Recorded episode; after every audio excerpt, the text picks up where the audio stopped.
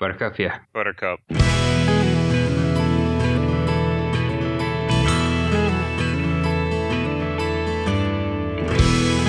Hello and welcome to JudgeCast. This is episode number 68 with me. Oh, wait, I'm CJ Uh-oh. Schrader. Actually, introduced myself this time. With me, as always, Brian Pilleman. Hey, you know what next episode's gonna be?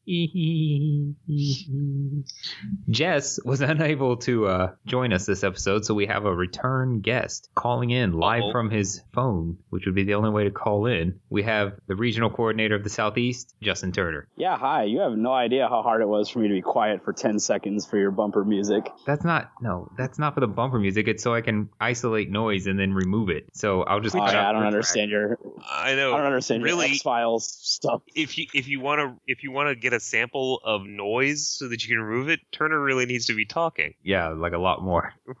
right. We'll just remove. Oh, I have no that. problem with that. I mean, do you really think the editing goes like I have to? I have to have silences at certain spots so I can put in tracks. Like there's no other way to do it.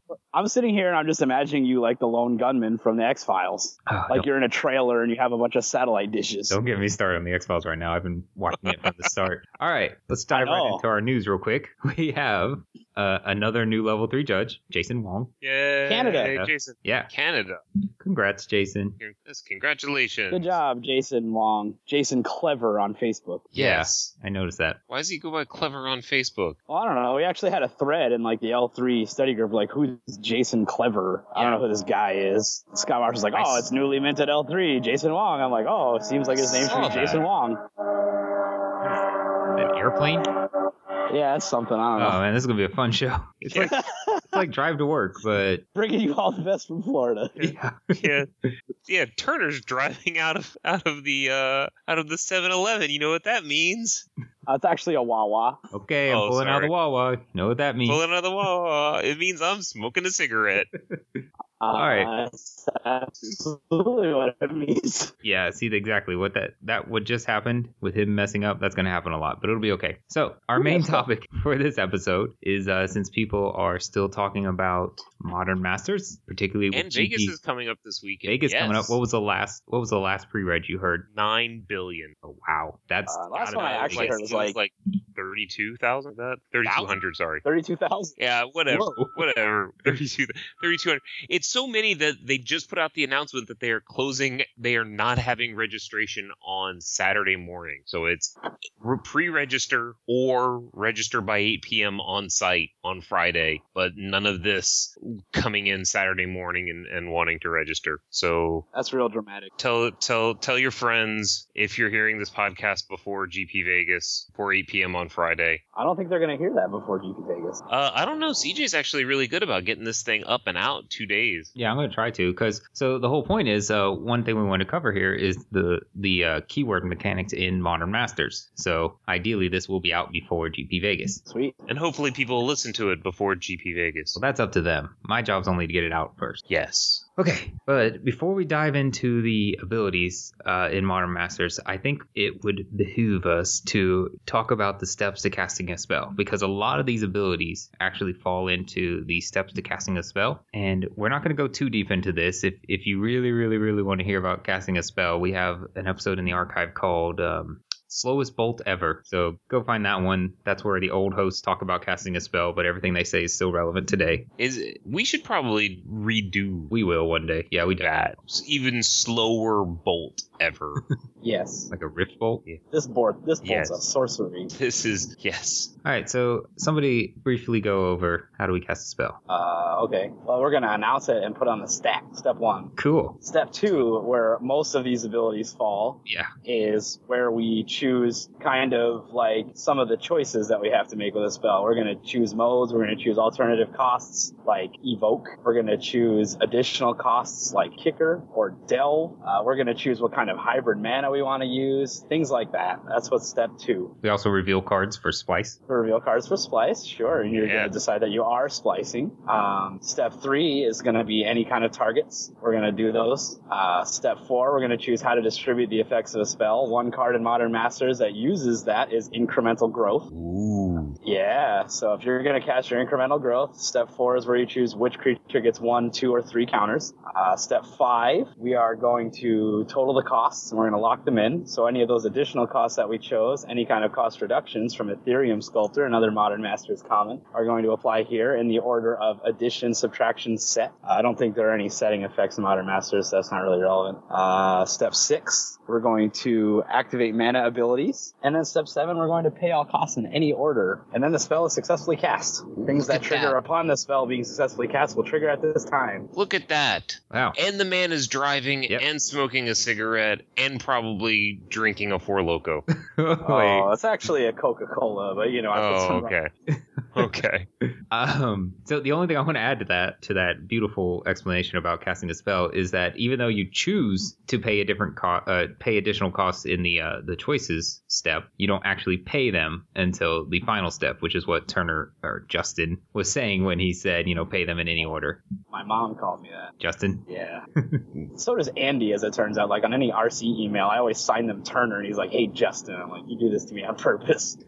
So another thing that's coming up a lot is gonna or is about to come up a lot when we start talking about these abilities is the differences between additional costs and alternative costs. Brian, Yes. can you tell me how how do you tell like what's an additional cost and what's an alternative cost? Well, additional costs are things that normally when it says uh, uh, as an additional cost, do so and so and such and such. Uh, for example, kicker and twine, those kind of things. Uh, an additional cost, or sorry, those are additional costs. Uh, the Oh, the alternate cost is something that you can pay. Or sorry, additional costs. You pay the normal cost, and then you pay more extra. Uh, alternate costs are something that you pay instead of the regular mana cost. Uh, however, you can also still pay additional costs. So you can pay as many additional costs as you want, but if you're given the option of paying an alternate cost, you can only pick one alternate cost. You can't mix and match those. So if I have something in my graveyard with both flashback and evoke, I can only flashback it. I don't know why I would want to Right. evoke it, but the point is, Correct. yeah. You can't be like, oh, well, I'm going to start to flash it back, and then once it's on the stack, I'm going to decide to pay the the evoke cost. No. Yeah. Well, the other classic example is like if you have Force of Will in your graveyard, like you can't snapcaster it and then exile a blue card and pay a life. That's a much better example. You know. I know. All right. Let's dive in. You guys ready? You guys excited? Yeah, do it. Yes. There's like 20 I'm really excited. abilities, but I think a lot of these we're kind of gonna zoom through. I mean, it's not like any of them are new abilities, but still, there's so many. I, I actually just drafted this set for Hey. the first time the other day. If you didn't if you didn't play Lorwyn Block, most of these are new to you. Yeah, there, oh, there's a few in here I never played with, like suspend and all that. But anyway, but let's start off with the uh, the ability that is all other abilities, kicker. Kicker is like Yes. the easiest ability in the world, and almost every ability that is an additional cost could have probably just been kicker, but they're not. Right. So uh, I have an example card here. Sentinel, Pretty much. Sitano, Kit- Kitano. Sentinel World Readers. Yeah, but it shouldn't be Sentinel World pronounced like Readers. Sentinel. Sentinel. It's Porculus. Porculus. All right. It's Wood It's Readers. Sentinel because like Citadel and then Sentinel. Sit. Sit. Like Citadel, man, sit- like a castle. sit anal. Sit anal. Sentinel. Sit anal. Sit, All right. Citadel. Citadel. They cost two and a Sentinel. green, and they have a kicker of We two and can a all green. agree that the second word is what It's definitely Wood Readers. We're all, or it could be Woad Readers. yeah, we're all in that. We No, wo, no, wo no, dreaders. Woo Dreaders.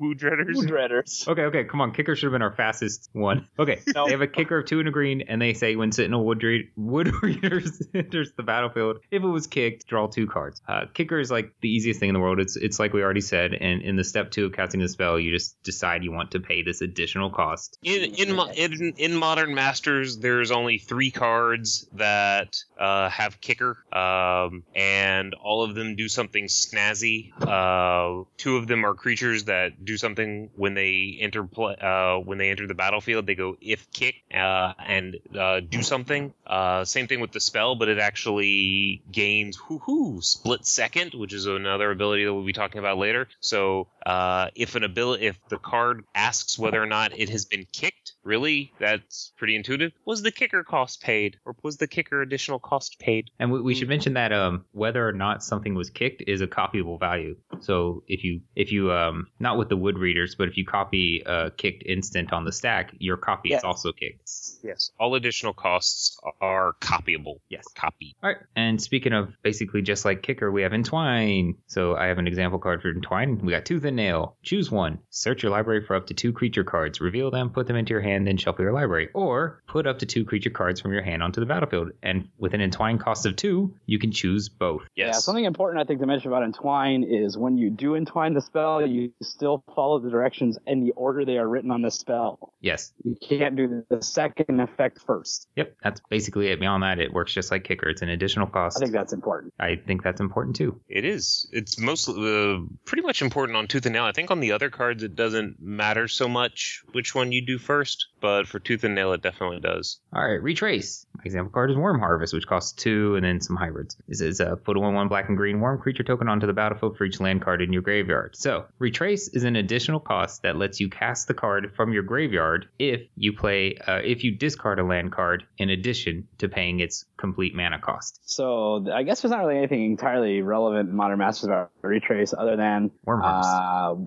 Harvest. Harvest, being that it counts the land that you put when you do it the first time. yeah, and that's that's why I used uh, Worm Harvest as the example card. Again, I wasn't here for that, man. I know, Right. but they don't know that, and if you didn't say it, Because it's in the graveyard when the spell resolves. Correct. yeah, you want to get that going with Dakmore Salvage. Oh yeah, I want You to like- dredge it up. feel like a real winner. The thing I don't. This is getting deeper, but the thing I don't understand about retrace is if the first step of putting us of casting a spell is putting it on the stack, and the second step is to choose uh, the additional costs. How does retrace even work? Because you're kind of casting it from your graveyard before you've even chosen to retrace it. Reconcile this, Turner. Uh, you because you're utilizing an ability that allows you to cast it from a zone that's not your hand, you can still begin to cast the spell by taking it from the zone that it could have been casted in doing so. I guess that's true because that's how flashbacks the same way actually. Indeed. Okay, all right. Hey, let's talk about Splice onto Arcane slash Arcane itself. So let's start with Arcane. What is Arcane? What does that mean? Pretty It's much really- nothing. It's a subtype. Yeah. It's like gate, right? Yeah. It has For- no for real Dragon's rules. Maze. Trap. Yeah. Trap. Uh, lair. Meet me in the trap. It's going down. Yeah. Dragon. So really, it's just it's just a hook that they can use for splice onto arcane. Pretty much, yeah. Yeah. So what what splice onto arcane means is uh, basically for an additional cost, and two examples of that would be glacial ray and dampen thoughts, and both of them have an ability to splice onto arcane and then a cost. What that means is uh, you can pay the cost, uh, and then if you do, you can basically add the text of the card to whatever s- to the arcane spell that you're casting. So if I were to ca- say, "Oh, cast glacial ray," I could then during the make choices portion of casting the spell reveal dampen thoughts and basically say, "I'm going to splice dampen thoughts onto my glacial ray." You're going you add the text for dampen thoughts onto glacial ray, okay? And then when On the it comes bottom. time to pay costs, you're gonna yeah on the bottom. Um, you're then now you all got me all distracted. Then when it comes time to pay costs, you have to pay whatever uh, the splice onto arcane cost is. Dampen thoughts is going to stay in your hand, uh, and so you get to cast it again later. So it's kind of a, a neat little effect. Uh, you're changing Yeah. the characteristics of the spell. This is also something that's copyable. Uh, you can splice multiple cards onto your arcane spell. So if you've got three uh, dampened thoughts that you really want to splice onto your Kodama's Reach, go for it. You just Yes. reveal all three, all three of them, uh, and choose the order that you're going to stack them. Granted, in dampened thoughts case, they're all the same. But if you have like glacial ray in there, you can order. it. Uh, here's a rules question for you. You guys are studying for level three. So you reveal your your splice card in step two. How long does it stay revealed?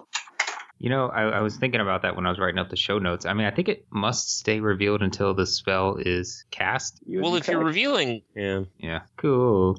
hooray! Yeah. And then the spice cost is actually just an additional cost. Um, I think most people get this intuitively, but, you know, if I cast Dampen Thought targeting Brian and then I Yeah. splice Glacial Ray onto it, technically the text Glacial Ray deals two damage to target creature or player is added to Dampen Thought. But whenever a card says its own name, it just means this card. So Yeah, so now it Right. says dampen thought. Yeah, it's not like if you do something like prevent all damage from a s- uh, card with name dampen thought, it wouldn't stop the glacial ray part. It still stops the glacial ray part. and and you know that that that color indicator thing Yep. got rid of one of my favoritest rules questions ever. Roll which Uh, was Evermind Glacial Ray. The old Evermind Glacial Yeah. Ray, because Evermind had the rules text on it. Evermind is blue, so you could actually turn Glacial Ray into a blue spell before you got before you got to the declare targets point and cast it on things with pro pro red because it's not red, it's blue. But you can't do that Right. anymore because color indicator that that ability got uh, uh, whacked from Glacial uh, from uh, Evermind.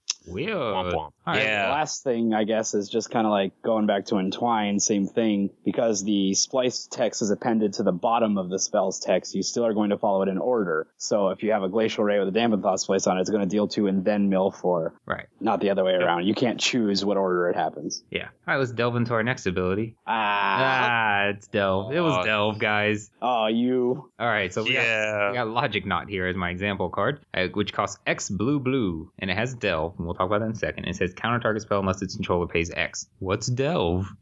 Delve So- is an additional cost that sets up a cost restrict cost reduction. So one of one of the the neat things about Delve is so you're gonna you're gonna announce uh, ba- or make the choice of how many cards you're going to exile, okay, and and what those cards that you're going to exile are during the casting of the spell, and then when it comes time to pay the cost for the spell, you're actually going to uh, exile those cards. Now between those two points, there's really no opportunity for a player to receive priority. So there is no, oh, well, I'm going to remove, oh, you're choosing that card to delve. Well, I'm going to remove that from your your graveyard, or I'm going to hit you with a a, a Tormod's Crypt or something like that, and get rid of the cards out of your your graveyard. No, you can't do that. You don't get priority uh, at any point in between those two things. So sorry. Sorry. So to be clear, because we never actually said it, uh, Delve is an ability that lets you exile cards from your graveyard to reduce the cost of the spell you're casting by one for each card exiled By one colorless, yeah. by one colorless. so how does that work with this X spell in Logic Knot? Well, uh, I'll actually go into what I was actually going to bring up was the way that you do it on Moto because I blew myself out with it earlier today drafting that card and is you you choose X when you cast the spell. Right. So you say I want my logic knot X to be 5 and then it then it says how many cards do you want to exile? So then you say I want to exile 3. Then when you get to paying it, you exile your 3 cards and you pay 4. Total. You know, it says the, the yeah, it's four total, two and two blue. So the thing is on Moto, and I don't know if it's relevant for the for really the the intended audience of Judge Cast, but Doesn't matter. after you click your X, it'll ask you how many you want X to be. Then it'll say exile cards for Delve, cancel or okay. Don't hit cancel, because then it cancels you casting the whole spell and you get blown out and your mana is still tapped. What? Well, if you if you tap your mana before you cast, like if you tap four and then try to delve it for you know x equals three or whatever, and you hit cancel on the exile part, it just cancels the spell and doesn't let you untap your lands. Really? Yeah, I thought you could always untap your lands on on like if you just tap them without using them, you can untap your lands on Moto. Not if you That does cast uh, something. it's Or not if you do something like Yeah. so. Like I tap your lands, then I added something to the stack. Once I do that, I can't untap them, even though the thing from the stack is getting canceled and going back in my hand. I can't untap my lands again. Oh, well. Yeah, and then like the spell resolved, I was real sad. It was bad times. Then I tapped myself out. It was real bad. Which is embarrassing, really. It really was. Like don't don't ever like that's why I'll never stream Moto. Like people watch me, it would just be real bad. All right, let's move into our alternative Right. cost section. Let's Woot. Let's start with Evoke. Aether like Oh, it. Snipe, five and a blue. When I when Aether Snipe enters the battlefield, return target non-land permanent to its owner's hand. Evoke for one blue blue. What does that mean? All right. Uh, so evoke is basically always going to be found on creatures that have c- enter the battlefield abilities. Evoke is essentially an alternative cost that allows you to play the creature for a cheaper amount, with the caveat that as soon as if you pay the evoke cost, a trigger goes onto the stack uh, along with the comes into play ability, saying that the evoked cr- creature's controller sacrifices it. So say you, you want to cast Yeah. your Ether Snipe, you want to evoke it, you pay your one blue blue, Ether Snipe's going to come in, those two triggered abilities go on the stack, you can choose what order they go in, it doesn't really matter. You're going to bounce something and then it's going to be sacrificed. Now, because it says Yeah. creature's controller sacrifices it, if someone steals it from you at instant speed with that sacrifice trigger still on the stack, it's still going to die. So like if you Vidalkin shackles it at instant speed, bad beats, your thing is going to die. The the only thing I want to add, is, or you may have even said this, that evoke is an alternative casting cost, and uh, Yes. you still have to pay any additional casting costs. If, I don't think there's anything in Modern Masters, but Thalia is a good example, right? well, you know, you evokes on creatures, so oh, good call. Yeah. Whatever. Point is yeah, that, you know, that artifact, you know what? It, that five four. lodestone gold. Yeah, him it's a five B. five three for four. Yeah. Anyway, You don't play this game, do you? Not much, no. Okay. Uh, I- Jeez. All right. Yeah. No, you nailed. You nailed Evoke. That's good. Word. I feel like I had more to say about it, but nope. Let's I talk regionally about. coordinated evoke. you did. Wow. Let's talk about Prowl. Oh, Proud. I love a prop. All right. Other I'm than being always- a really awesome transformer, Uh, or essentially my Friday night activity. Brian, Brian, what is What- Prowl? Okay. I want your definition Prowl? of Prowl, not Turner's definition of Prowl. okay. Okay. Prowl is an alternate an alternate cost. Okay, so just like just like evoke, it is an alternate cost. However, uh, you can only use it when you have dealt combat damage to a player this uh, this turn with a creature that has types similar to the prowl card itself. Not similar. like, Oh, sorry, if, sorry. Uh, if I have a wizard, It's- I can play a shaman.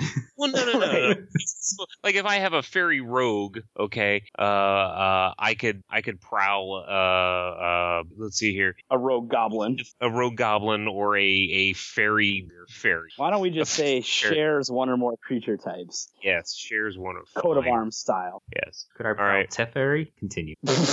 Okay.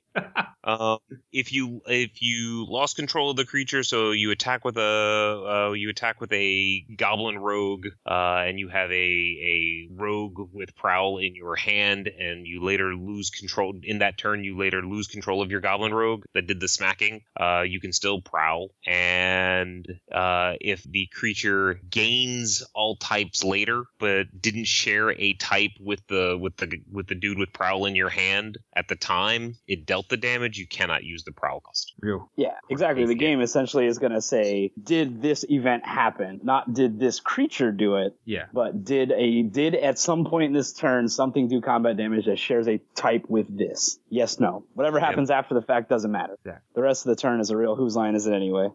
Yeah. Okay. Uh, Yeah, all right, mo- move on. well, the Sure. points don't matter, but Yeah, all right. Let's move on. types don't matter. I bet you were a big Wayne Brady fan. I really am. Who couldn't? Who wasn't? Who isn't? Yeah, true. I miss the Wayne Brady show every day. Oh man. All right, well, those are our two alternative costs, and now let's get into the other just crazy random abilities that are in Modern Masters. Oh.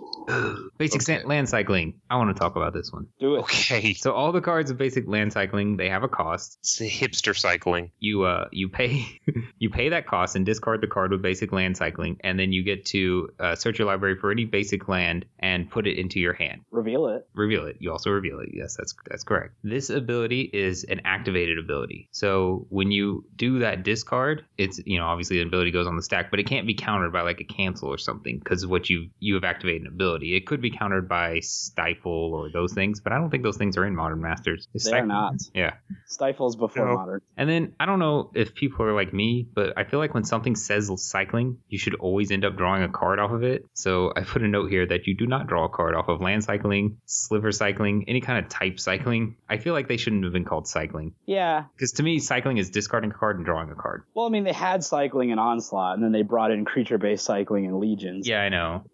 I know. And Hey, then they brought it back in modular. time spiral. Yeah, right. I know. I'm just saying. All right. I mean, you're getting a card in your hand, but you're not drawing a card. Hey, modular. Let's talk about Arcbound Ravager. That guy's known. All right, Oh yeah, he eats some artifacts. He's an artifact creature. he is Beast. nom nom nom. So uh, modular is uh, it enters the it enters the battlefield with whatever its modular number is. So modular n, it's going to enter the battlefield with n plus one plus one counters on it. Uh, and then when it dies, you may put that many plus one put it, all of its plus one plus one counters on a target artifact creature. So a few notes That you Uh, control. This does work. Yes. Those, uh, yes, that you Yeah, control. don't- yeah, you- So Yeah. yeah. it doesn't say that in the uh, reminder text though, but yes, it is only Yeah, that's a on good creatures that you point. control. Um, so a few notes. Uh, this does work with cards like Doubling Season because when that counts as having counters being placed on it, when it enters the battlefield with counters, that counts as having counters placed on it. Um, then when it dies, is uh, you may uh, the ability is a may trigger, but it does target. Okay, so you have to you have to target an artifact creature that you control if you have one, uh, but you don't have to put the counters on it if you don't want to for whatever reason. And the age old question of I have a my zero zero, so I have my Arcbound Ravager with a single plus one plus one counter on it, and someone gives it a minus one minus one counter. Okay, so it's got it now a zero toughness. Uh, uh, does do I have counters to give? Like what happens to the counters? Did the counters explode? Can I modular off that counter and put it on something? And the answer is CJ. Looks like you would be able to. Yes. Yes. Okay. Yeah, I actually never thought about it. I was like, oh, that's a good point. Oh, you can also okay. just stack Ravager in response. Let's be real here. Well, there Well, you- are other modular. Sure, there's guys. other arcbound worker or whatever. Um, so, and the reason for that is when you check state-based actions. So all state-based actions are checked at once. Okay, right before we go in and check state-based actions, I have a creature with a plus one plus one counter on it and a minus one minus one counter on it. After all state-based actions are checked, the creature is dead in the graveyard because it had a zero toughness. In addition to the the counters going poof, but right before state-based actions are checked, it has a plus one plus one counter on it. So you ha- it has a plus one plus one counter to move. So, so you're telling me that my Arcbound Ravager, that is plus one plus one counter, you put a minus one minus one counter, it dies. That trigger goes onto the stack, so that the counters annihilate each other before the trigger resolves. It's still going to move a counter. What? Yeah. Well, like it dies, the modular trigger goes onto the stack to move the counter over. yeah. So state-based actions are going to process before that trigger resolves. No, the state-based actions had already. Uh, They process to kill it. Like that's Also annihilated the counters, right? yeah. they all That's happen at the same time. yeah. At the So same if the time. counters are gone, how can it move them? no, you get to put you you put a plus one plus one counter on it for each. It's not it's counters. It's you put a plus one plus one counter on the whatever creature for the plus one plus one counters that it had on it when it died. Good call, Preliminary. yeah. Obviously, it Okay. can't move the counters because it's dead. I knew it's like I knew what you were doing, and you were like talking around, and I was like, "What? What is he? No, he's just trying to be intentionally confusing." Well, yeah, Judge Class. All right. Let's talk about sunburst. I like Justin it. Turner is my sunburst. I am So sunburst of your heart. A card with a sunburst enters, if it's a creature, it enters the battlefield with a plus one plus one counter on it for each type of mana, a color of mana spent to cast it. And if it's a non-creature, it enters with a charge counter for each non, uh, for each color of mana spent to cast that card. hmm There was there was something weird about sunburst with like if you're casting a creature with sunburst, and somehow it's going to come into play as a non-creature artifact or or It's probably vice like versa. you you're casting uh, Phyrexian Metamorph and choosing to copy Pentad Prism. Is that So no? that- Uh, I mean, that seems like you would just get charge counters, right? Like I don't see anything too weird about that. Well, yeah, I'm just trying to give him an example for what he's talking about. I don't Hmm. Oh, know. okay. No, Yeah. I'm just I'm just trying to think because it's like it's like okay, just bringing up the the rules for sunburst is really weird. Sunburst means if this object is entering the battlefield from the stack as a creature, it enters with plus one plus one counters. If the object is entering the battlefield from the from the stack and isn't entering the battlefield as a creature, it enters the battlefield with charge counters. That just seems really, and I guess you kind of have to phrase it that way. You you to say do because that's the way creatures it get has to work. Okay. Well, a couple things with Yeah. sunburst. X. That's weird, Because like if you have your Metamorph come in as a Pentad Prism, you don't want it coming in with plus one plus one counters on it. right? So weird. A- Anyway, a couple couple of things with Sunburst. Um, I don't think there's any way to give it an additional cost in this format, but if you could, they count. You know, if you have a, a two mana zero zero Sunburst guy and you make it cost one more, you you get an opportunity to add another Yeah, color of like mana back to it. back back in the day, uh, Fist of Suns makes everything cost. Uh, you can you can instead pay Wooburg for everything. Yeah. So if you if you cast your your whatever dude that normally costs only like two mana with Sunburst, or uh, uh, then it would get like the five plus one plus one counters because you paid Wooburg for your for your Sunburst guy. Okay. And then uh, similar to that, if something costs a certain amount of mana and then you reduce the mana, well, that's actually going to hurt the sunburst. Like if something costs five and has sunburst, and you have those guys out there reduce its cost by one, reduce artifacts cost by one, Ethereum Sculptor. Ethereum Sculptor, well, now you cannot you cannot choose to not reduce it, and you can't choose So- to like put extra mana into it. So my Arcbound Wanderer, if it goes from costing six to costing five, then the, the most counters I can What? get on it is only five. That was always only five. Yeah, only I I five know, colors. I know. Ha, ha, ha. yes, it's a joke. But let's talk about Arcbound Wonder. That was the next guy we're going to talk about. He has Affinity. modular sunburst, not oh affinity. no. Oh, that's right. You're right. This guy has modular sunburst. Oh, this is this is oh. What does that mean? Oh, that that means uh, isn't it just modular sunburst? Doesn't even have a number after modular. Right, there's no Yeah. number. The modular So number it's- is sunburst. The modular number is how many colors were spent to cast it. When it dies, it can move its counters. Yay! Yeah, Yeah. that's a weird one. All right, well, you know what? Sunburst can be used to set a variable number for another ability. The example modular sunburst.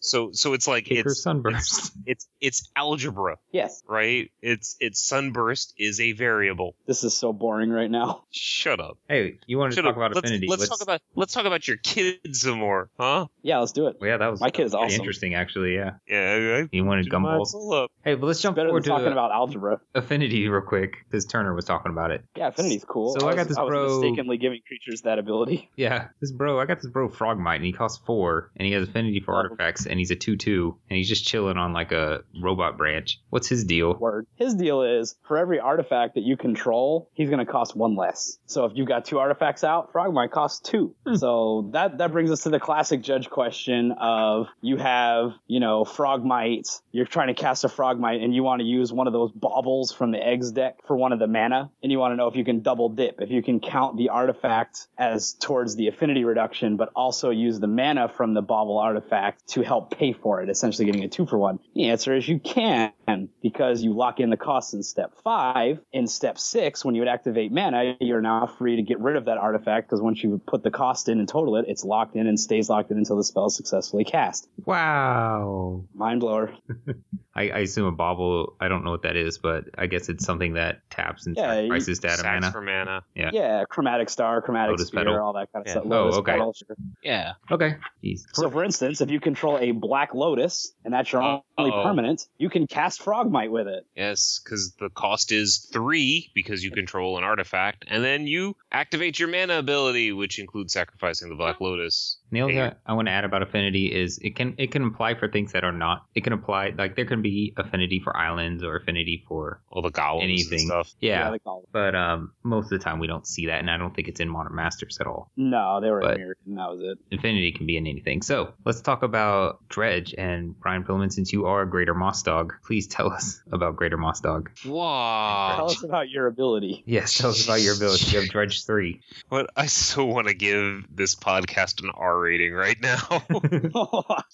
Jackass. PG 13. You can really get away with a lot of PG 13. All right. So, uh, what this what what dredge is is if if the card is in your graveyard, the and it is a replacement effect that says if you were to draw a card, you can instead mill yourself for whatever the dredge number is. Okay, and take that card s- like Greater Moss Dog and put it into your hand. Okay, if you don't, okay, draw a card. Now, uh, one of the things that you have to do note is if you do not have three cards in your library, okay, you cannot dredge. So if you only have two cards, you can't say, oh, well, I've got Greater Moss Dog, so I'm just going to protect myself for forever and just dredge it back every turn, and then I never draw my card, so I never, never deck myself. No, you have to have, if it's dredge three, you have to have three cards in your library in order, in order to dredge. Yeah. Yeah. Wi- Without without getting off into a tangent about replacement effects, the other thing about dredge is that it is a replacement effect that replaces a draw. So if you have another thing that's possibly going to give you a replacement effect that would replace your draw, something like Laboratory Maniac, if you draw a card, you don't have any cards in your library, you win the game, or Words of War, instead of drawing a card, you can deal two damage or something. I think if you have one of those abilities in play, you need to choose one of those to replace the draw. You can't choose more than one. Yep. Let's talk about Echo, Echo, Echo. Oh, Eh, eh, eh. Echo. Hey. So,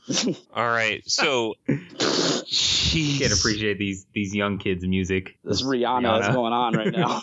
Okay, so Echo is uh, an ability that was on creature uh, was on cards uh, a while back and now reprint that allow you to basically pay for it over two turns. Uh, basically, so what had happened is it has a card with an effect that's cheaper than normal, and then during uh, at the beginning of your your upkeep, um, you pay the echo cost. You, you you make another payment for the card, and if you can't, then you have to sacrifice it. Uh, so this is a triggered ability. It is not a cost for a spell, so reductions aren't going to uh, cost reductions aren't going to do anything for your echo.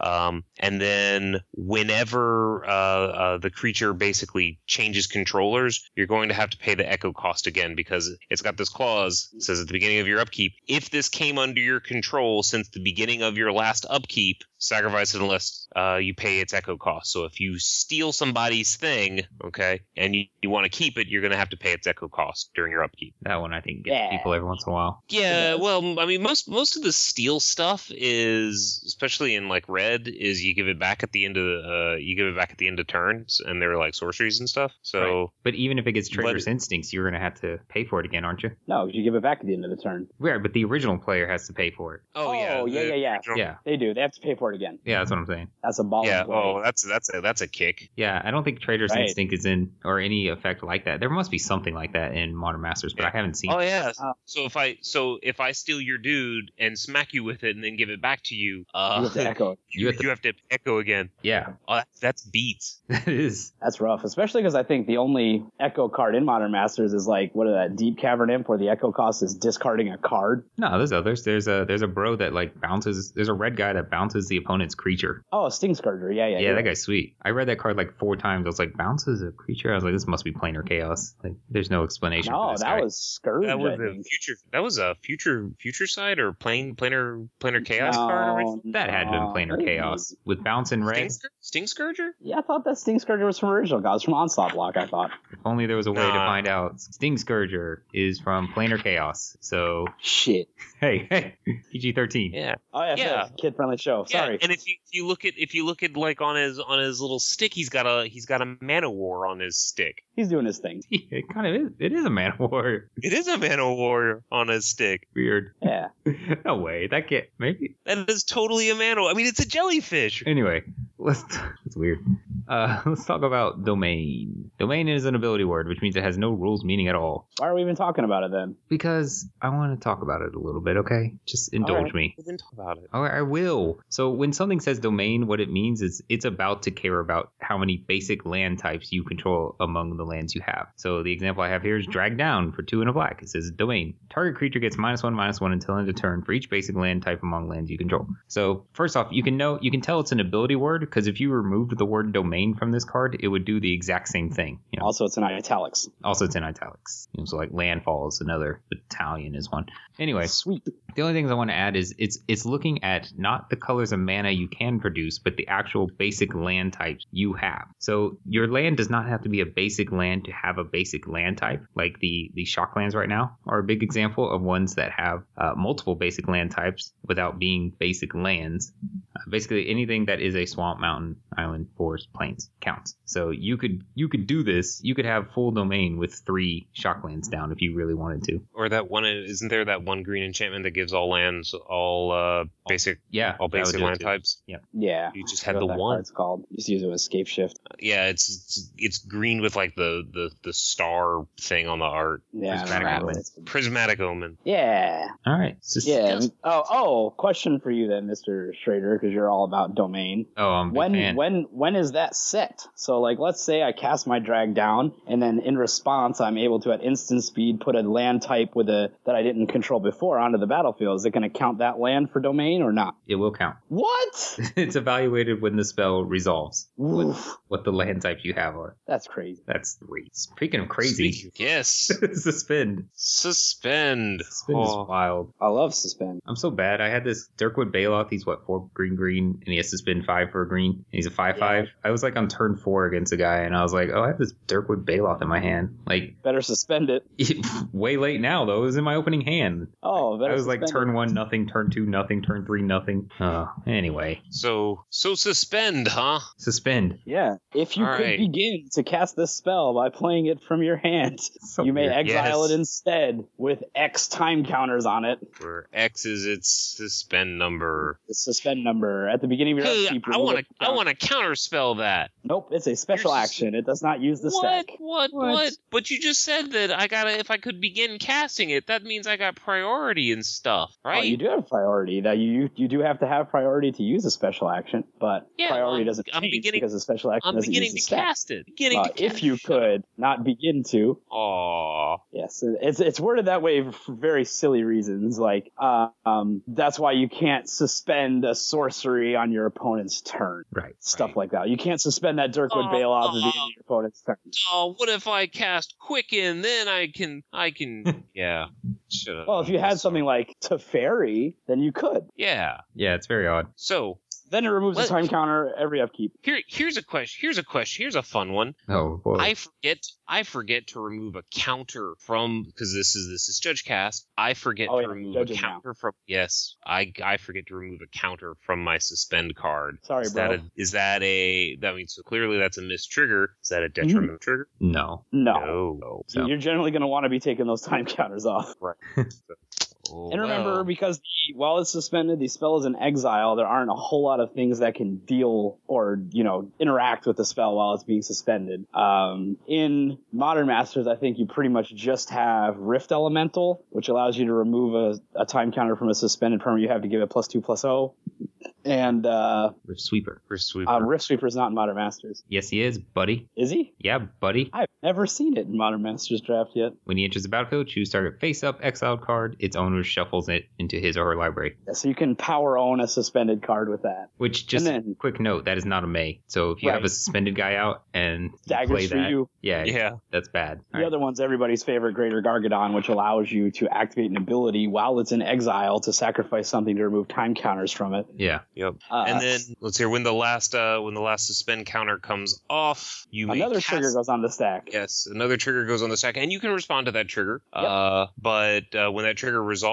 you are able. To, uh, you cast the suspended card if you able. must cast it, Abel. Yes, you must cast it if able. Um, if it's a, and we'll, we'll touch on that just a little bit. Um, if it's a creature, it's going to get haste, so it gets to attack. Um, now, so you must cast it if able. Now, if there's something that requires additional costs, you have to pay them if you want the spell. So something that says, uh, so if you got Thalia that says you got to pay an additional one. Um, for for a for a non creature spell and you are you suspended a uh, Search for tomorrow. search for tomorrow. When it comes in, you've got to pay that additional one for Thalia. If you don't, uh, your spell is going to stay in exile with no time counters on it, and since Forever. it never forever, because the thing that lets you cast the, ca- the cast the spell is the trigger that happens when you remove the last time counter. You've already removed it. It's got no time counters, no cast for you. Bad beats, bro. Yeah. The other Yes. example I had is the if you have a rift bolt suspended, which is just a lightning bolt basically. Um, when you cast it, you have to cast it, and if you're the only one with creatures on the board, well, oh, it can target players, can't it? It's a lightning bolt. Yeah. Yeah, But No, if your opponent alright. has hexproof, Yeah. If everyone has hexproof, you have to target yourself.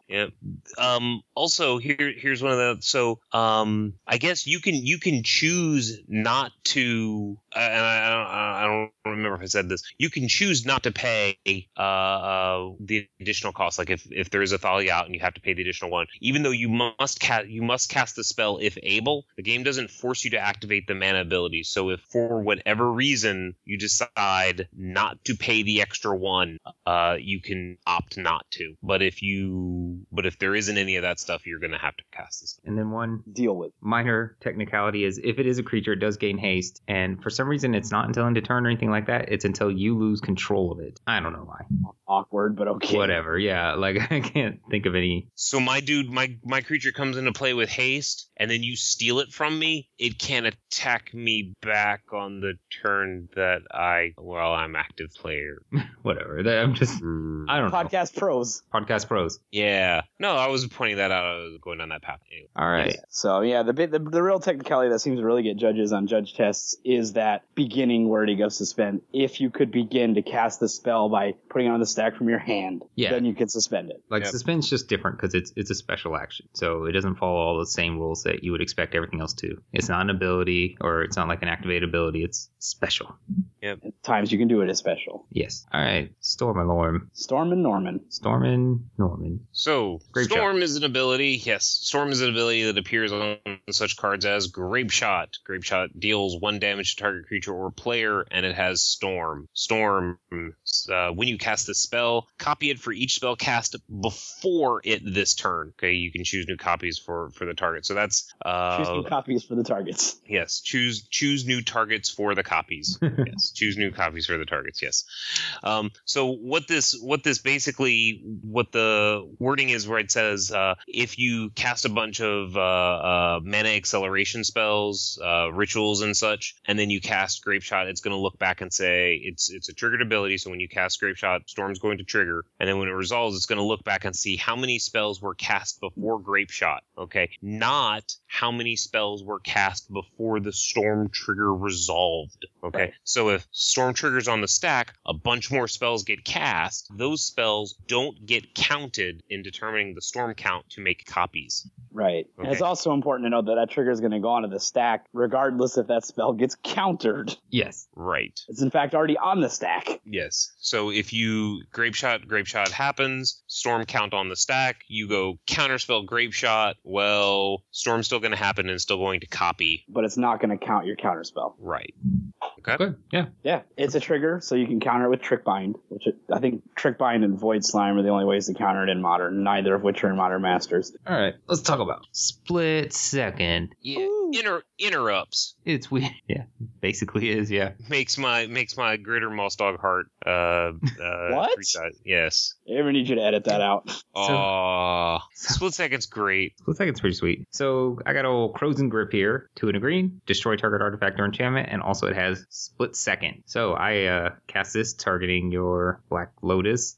what can you do? Can you Bye counter bye, it? Black Lotus. No, you can't counter it because Split Second says you cannot activate abilities or add spells to the stack while a spell with Split Second is on the Well, stack. That that art Something. mana abilities. Yeah. You that could- aren't mana you abilities. Oh yeah, yeah, I you guess you, could can. tap say- stack your your lotus. You could use the Lotus. Yeah. Oh, but normally, like if you have like an engineered explosives, Yeah, you can't. Uh, act you can't activate it in response. Now, things things that you can do uh, uh, in response to split second are special actions. So if you Triggers. have triggers, triggers will also you know things that trigger off of you know whenever a spell is cast or whenever your dude becomes the target of a spell or ability. These those triggers are going to happen. Um, special actions, I guess they'll they'll, like morph, but there's no morph cards in modern masters. Yeah, there's actually you could also suspend an instant, Sus- but there's suspend no an instant. instance with suspend in Modern Masters either. Right. right. But you could. I don't even know if there are any instances with suspend. Oh, I, I you know I didn't even check. I only checked Modern Masters. I can't think of one. But anyway, continue. But yeah, I think the biggest one there is that triggered abilities will still trigger. Yeah. I, I think that's the one people need to remember. Well, for modern masters, but just in general, Yeah. you, you can you can flip cards up with morph. Uh, you can you can suspend instance. So Yep. and you can activate your black lotus to avoid it dying to uh, the Croson grip. I think it's a strong play. It is Seems prob- like it.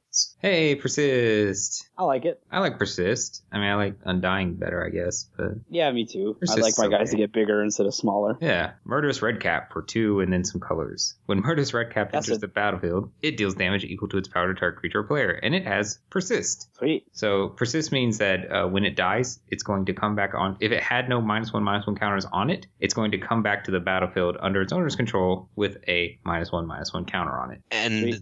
and this kind of is the the same thing where so if it's got a minus one minus one counter on it, so my murderous red cap is a is a two One, two one. with a with a uh, with a minus one minus one counter on it, and I actually that's not going to work. Yeah, I'm gonna you want be to like- want to make Yeah, I the talk about situation the dying. happen. Yeah, I was gonna do the whole dying thing, and then I was just like, Well- wait, I can construct hey, just a hold off on scenario that that's not- because we will we will You can discuss die that with during plus one, email. plus one counters. Damn. it. Yeah, We give haven't- it plus one plus one, counter, that'll kill it. So uh, it is entering with the minus one minus one counter. So like for murderous redcap, it enters as a one one, and it's going to deal one damage for the if it persists. Um, doubling season is very bad for you if you have persist guys in your deck So I because get two minus one, minus one. Yeah. counters. Oh, and uh, In the case of poor red cap, he will come back to die. yes, and stay dead that time. His Uh, trigger will go on the stack, dealing zero damage. The only other thing I want to mention is, and we've already touched on this, but it uh, Wizards actually has a policy not to mix minus one, minus one, and plus one, plus one counters in sets. But this set is an exception. So if he is out with a minus one minus one counter on him, and you put a 'Cause it's plus one plus one, masters. yeah, it's masters, and you put a plus one plus one counter on him, they will cancel out as a state based action, which means he can persist again. Yay! Very popular, obviously, with the Malira pod deck. Malira not allowing your creatures to have minus one minus one counters on them, with a sack outlet allows Murderous Redcap to come back ad infinitum until whatever you want dead is dead. Yay! Yay! Yay! All right, last one. It's it's easy. Oh, Changeling. changeling. a, Change- it's a So special that's- kind of ability. Ooh. It's a characteristic defining ability. Oh, because it defines a characteristic. Normally found printed elsewhere on the card, baby. What, Yeah. uh, what characteristic? Creature types. Thank you. Changeling says this is all creature types, and since it is a characteristic defining ability, or maybe it is a characteristic finally because of this fact, it applies in all zones. And outside the game. Even yeah. Even outside the game. game. And the only other note I added here was if you have a changeling, it will always prowl. Like you will Yeah. always if you have a changeling and it hits someone and then you have a creature with prowl in your hand, you're always gonna be prowling. You're always gonna be prowling. There's all those cost reducers, like the giant spells cost two less to cast. Yeah. Changeling is now gonna cost two less to cast. Yo. That was the only one I could think of. Yeah. All right, we did it. That's every mecha- every keyword ability in Modern Masters. Hooray! Hooray. All right, you guys ready to talk about our emails? I like it. You like it? okay. I'm good with that, I guess. Email, Yeah. email, ooh ah, the email. Email. Okay, our first email comes from Stuart Slough, Slaw, Stuart Slaw, and it's like eight emails in one. So we'll take this one by one. It Well, Oh, it is says- a lot. Hi guys, I have a few questions for you. First, you have mentioned Eight. uh, you have an RSS feed on your webpage, but where is it? So we never actually had a direct link on the website to our RSS feed for the podcast. Um, but after he sent this mail, I added one. So if you go to judgecast.com, you'll see a nice little RSS icon, and you can subscribe to our podcast from there. And you can use that in iTunes too. I don't know how, but I know it is possible. Great. Great. He says, next, I was curious about how you handle handicapped players at competitive events. One player who comes to our FNM has some physical problems. I don't know the details, but he needs crutches and seems to lack some physical dexterity. Uh, this means that he can't shuffle his deck, so his opponent shuffles his deck for him. Beyond that, he has no problems playing. Um, would this solution work at competitive event, or would he not even be able to play? I would Oh, absolutely work a competitive event. Yeah. Wizards is an equal opportunity employer of players. Employer And actually- of players. Yeah, sure, why not? We employ players. usually not only will they either assign a judge to help the guy out or if he's cool with his opponent shuffling his deck we're good with that too he'll usually also get an assigned seat for the entirety of the tournament if he Ooh. is in any way disabled from movement Yeah. so he'll go up and he'll mention his disability and the scorekeeper will say you're at table 71 until you drop And then uh, I've s- I've seen with some other events like the guy will bring a uh, a helper who will just sit there and shuffle for him. and that's fine Uh, yeah I've seen I've seen that at smaller events. I haven't seen that at a, at a GP, but I can't imagine Nah, there's no really rule have a against problem that with it. Okay, just so long as that person is is very is very clear on what their role is and they And don't. quiet Yes. Yeah, you usually if someone's going to want to bring a helper at a competitive RAL tournament, they're talking to you about it. You're the head judge of a PTQ or whatever. You're going to want to have a, a very brief and pointed discussion with the helper on what they can and can't say, which is not much. which is not Not much. much- If it's not much they anything to can do with the game, don't say it. If you are confused, just err on the side of don't say it. All right, he has some uh, some rules questions now. This is like a, a smorgasbord of emails. It just covers all the topics. Uh, basically, his opponent is uh, casting a dissipate, targeting who cares on the stack, and Sure. he's casting a redirect, targeting the dissipate. Oh no. He understands that you can change the target of dissipate to redirect, Yes. but he's not really clear why. 'Cause You can change it to you Yeah. can change the target to another legal target. Yeah, and dissipate is on the stack. It- Still, it And- hasn't it hasn't been removed yet, uh, uh, or redirect rather is still on the stack when it is uh, when it's resolving. I mean, the Yeah. la- the last the last step in uh, resolving a spell is to put it on the stack. So while it's in the middle of resolving, it is a legal target. Yeah, that's pretty much it. Okay. When a, when a spell resolves at the end, it goes to the graveyard. Until that point, it's still on the stack. Cool. And, And- corollary, you cannot make Oh. the dissipate target itself. Right. Yes, that is a that is a rule in the comp rules. Spells can't target themselves. He says his next question is uh, Because an- I guess it's like crossing, it's like crossing the streams. right. You Right. yes. Well, Total protonic reversal. You could do you could do a Yes. copy. Never. Anyway, uh, his he says his other question is an uh, an other judge story, and he says so at the end of his turn during his incept, he flashed in a restoration angel, which is all you know. When she enters the battlefield, you may exile target non-angel creature you control, then return that card to the battlefield under your control. Uh, he says he's not targeting anything with his ability. So the first thing I responded was uh, even though it's a May trigger, you still have to choose a target if there is a legal target out there. Yeah, it was, it was real bad beats back in the day when you played in like an illusions deck. Mm-hmm. Exactly. You had to target. Okay, so the opponent flashed in the Restoration Angel, and then um, Stewart here cast, let's just say Terror, to kill the Restoration Angel after it resolved. Apparently, Okay. after that, they had a discussion about whether or not they could cast spells after the angel resolved, and uh, his opponent was telling him that a level two judge friend told him at a tournament that your opponent has control of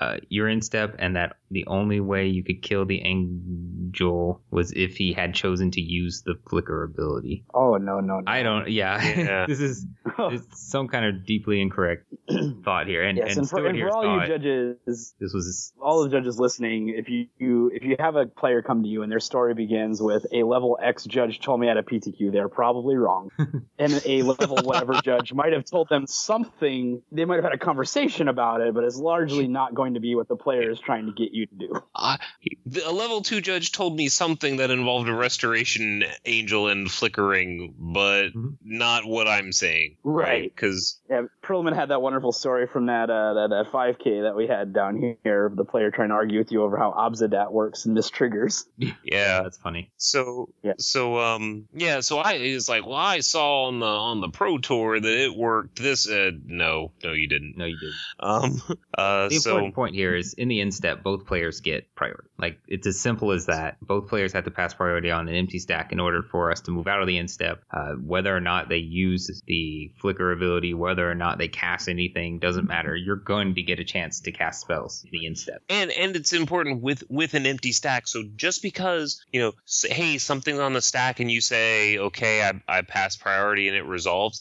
that that doesn't count for your passing priority on an empty stack because the stack wasn't empty there was something there so it's basically you and your opponent just kind of both stare at each other and go so we done yeah okay move on okay if you're saying no no no I, I still want to do something then do it Yeah, and it- it's also important to notice, and since this being a judging podcast, the the communication policy for tournaments is not built around allowing opponents to verbal judo mind trick players into doing stupid things. So, like, say in the end step, he casts the Restoration Angel, the opponent doesn't say anything, and he goes, "Okay, would you like to pass priority?" And the opponent says yes, and he goes, "Okay, turnover." No, if, if the player would like to do something, the player can do something. He, he's not going to get baited with a loaded question Right. out of being able to do anything. Right, right. All right, Stuart's last question is What is a level zero judge? And then basically, my definition of level zero judge is anyone interested in becoming a judge. Anyone, Yeah. period.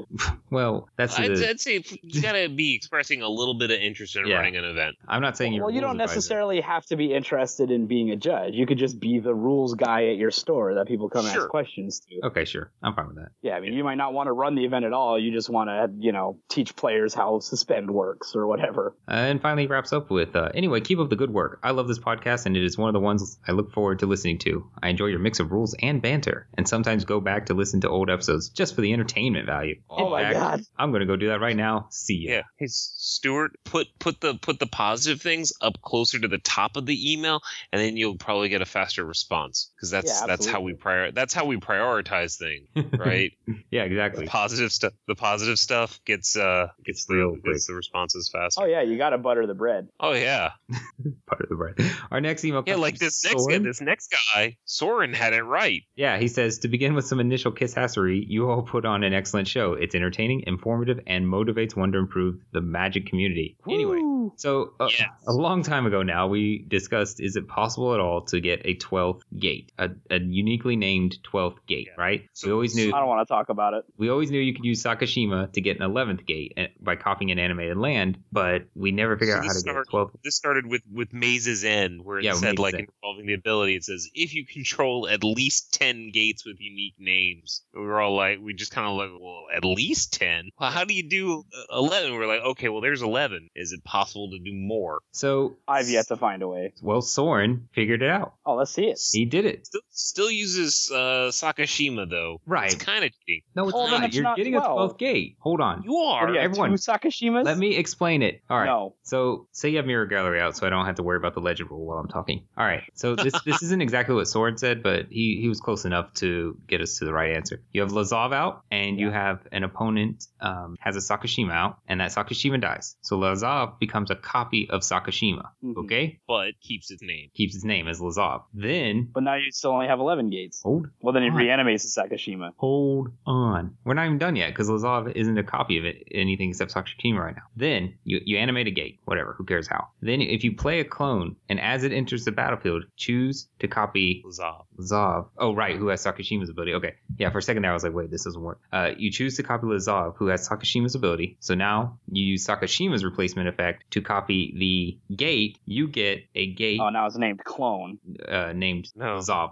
His name was Zav, uh, the mastermind or whatever. Yeah. Yeah, Lazav Yeah. yeah. Mastermind. So, so now you have an uh, an unanimated gate named Lazav Demir Mastermind, Yep. and, then- you can get and you can play your Shakashima and animate uh, and and copy the other gate, and there you go. You got And both then- gates. So there you go. But you already Okay. won by then. What? No, they didn't. But but I'm not done. Hold on. Let me finish because I'm just getting started. level three Abe Corson pointed out once you have this in going, then when Lazav triggers to copy La- Sakashima, you can use something like Mirror Weave or something to make Lazav a copy of something else, like a bear cubs. So what will happen is Obviously, Bear Cub. you have a bear cub Obviously. with Sakashima's ability, and therefore you could have a gate named Bear Cubs by doing the clone trick. So basically, you could copy any, you could get a gate named almost anything with Mirror Weave, yeah. with this trick. I, Yeah, I want I want I want to have a deck that gets a, a gate named Bear Cub it's theoretically possible.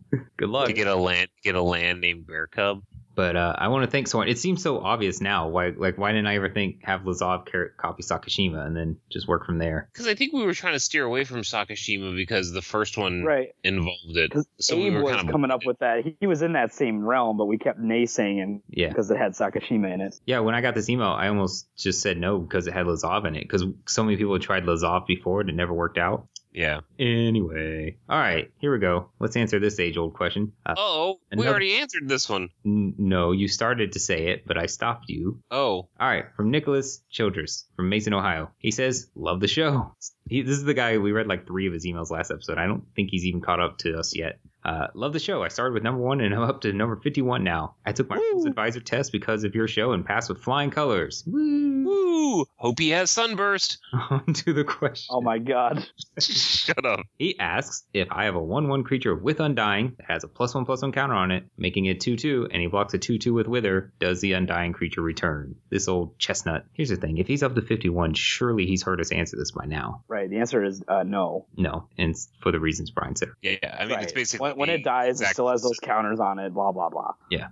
Uh, we got another one from Bill. He said he loves the show. Okay. Hi, Bill. Hey, Bill. Bill Brown. He has a quick question about the M14 rules changes, which are effective July 13th, uh, in regards to playing multiple lands. He says, I understand how the rules work, how the rule works, but I wonder how it handles this interaction below. So here's the scenario. It's his first main phase, and he controls an Oracle Moldiah, the only card that ever comes up when we talk about the land uh, changes Right. and she lets you play an additional land on each of your turns. Uh, he has priority, and he plays two lands to the Oracle. Then he casts Explore. Then in response, the opponent Doomblades the Oracle, and after Explore resolves, can he play a third land? No. No. No. Which That's actually the way it's written in the article. I think that exact example is given. actually Explorer Explorer is never mentioned in the article. Believe it All or right, not, Oh, well, 'cause some, I- I went and there's checked, some too. ability that says you can play a land after an oracle gets Right. bolted. Yeah. So the so the game just basically so what Oracle does is it says you can play an additional land. So the total land count that I can play is two, and I've played two lands. So then Oracle dies, and I I've got the game says I'm allowed to play one land per turn, and I've played two. Then Explorer resolves and says, hey, you can now play an additional land, bringing your land count up to two. You've already played uh,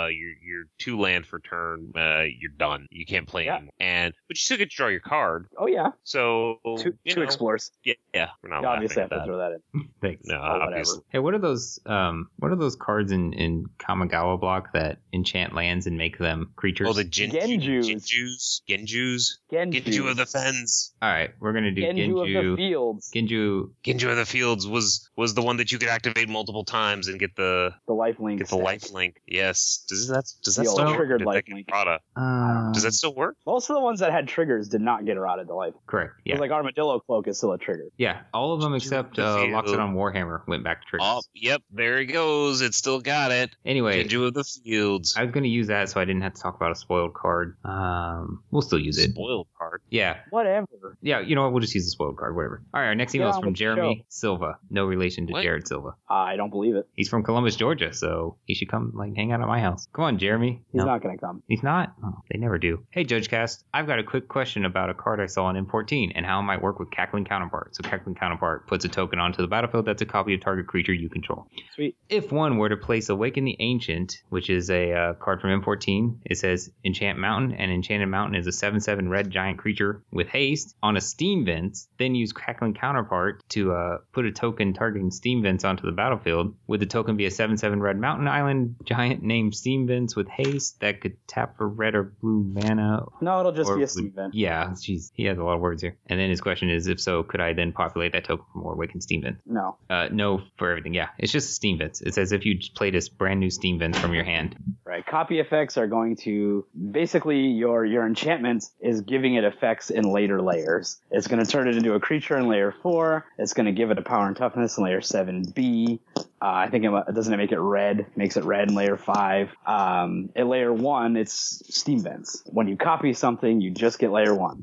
So that's why you end up with a steam vent.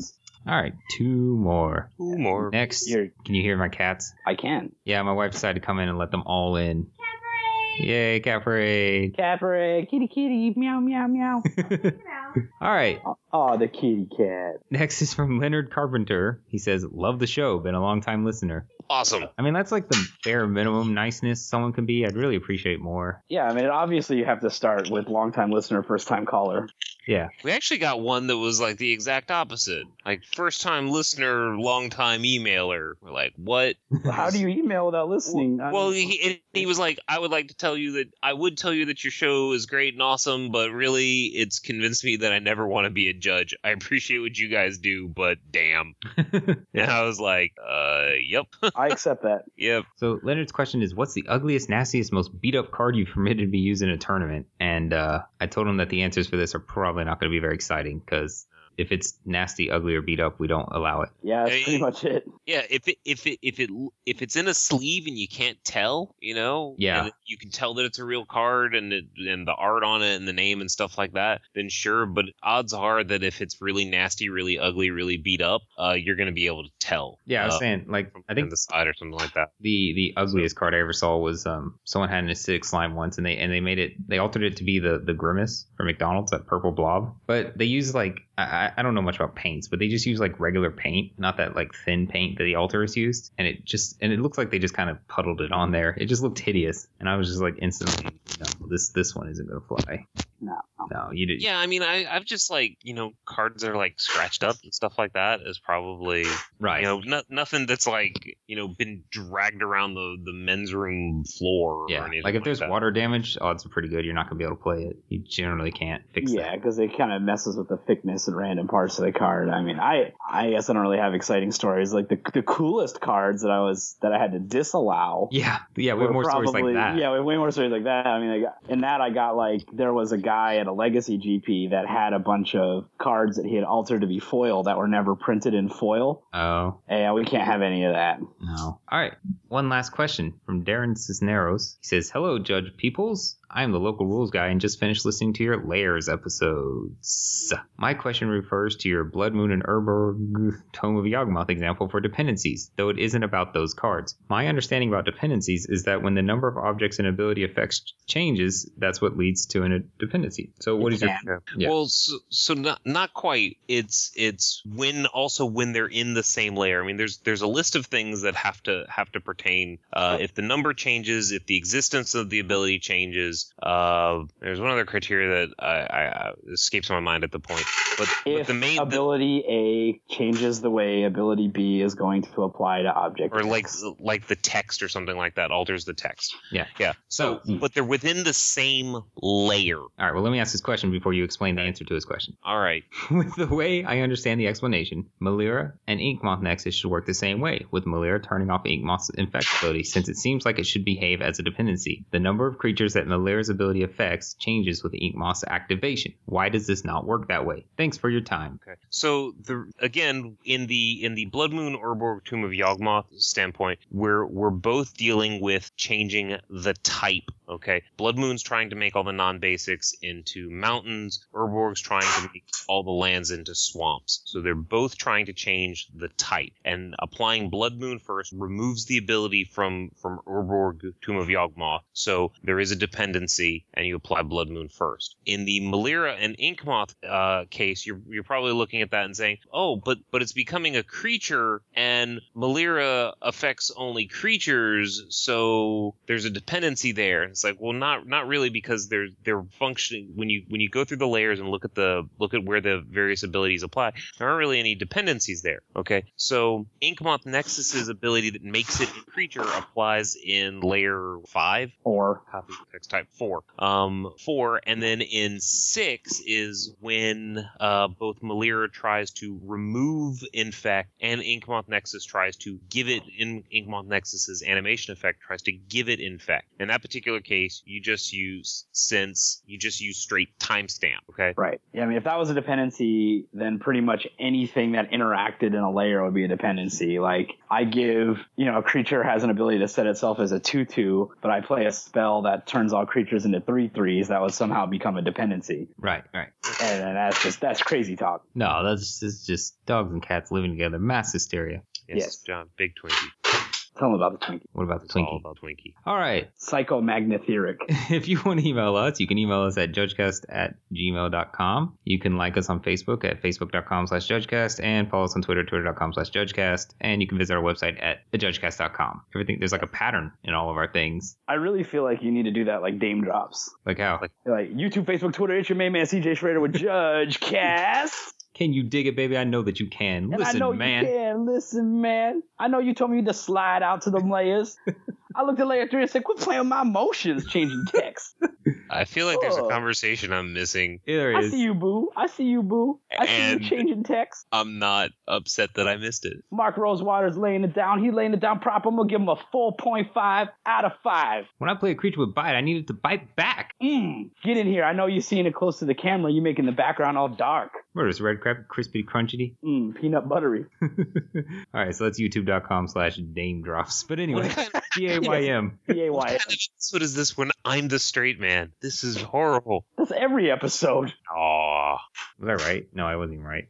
it's um Something. youtube.com slash oh ghetto in in Oh, yeah. okay anyway uh turner thank you for being on Yeah, no problem, man. you uh you did a lot of things from memory Yeah, I do what I can. like it was like you were reading the show notes but you were just doing it all from your head I was on my porch smoking. it was pretty impressive really Ah, they don't make me all three for nothing. no, guess not No, Well, it was a clerical error, apparently. yeah that's what Toby says. That's how it was announced due to a clerical error. uh do you have anything you want to plug anything you want to talk about Uh, come to Miami. Screw that Vegas. okay i will Yeah, Miami sweet. Come All to right. Miami. Prillman's gonna go to both. you convinced me Yeah, it's gonna be uh, uh, even if even if Miami has like some sort of crazy crazy attendance, it's still gonna be like, oh, this is easy mode. You know, Sure. oh, 2,200 players, easy mode. all right for all the listeners out there i want to thank you all for listening my name's peter trader i keep it fair My name is Brian Perlman. I keep it fun.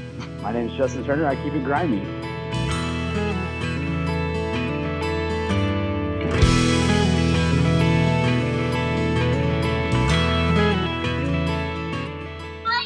So Mike, mommy, Can you what? you hold it, Hold what? my blanket. Hold your blanket. just hold it I I'm holding. it. know. All right, we'll hold it better. Uh, yeah, baby Justin. How much does a gumball cost? How much? Three dollars. wow Inflation. You know, I could play some Altered Beast. Speaking of Sega, Oh, that game's balling. You turn into a freaking lion. Man, when you get become a dragon, you're just like, ain't nothing stopping me now. Right, and then you just fly all over the screen. Like I had no idea. As a kid, I never beat the first stage, and then like as an adult, I go back and play. I'm like, this game's ridiculously easy, and you can turn into like a cat, that's the best. and like it has a different little animated transition for each animal you can turn into. Yeah, like Power Rangers, it's like that same flashing lights.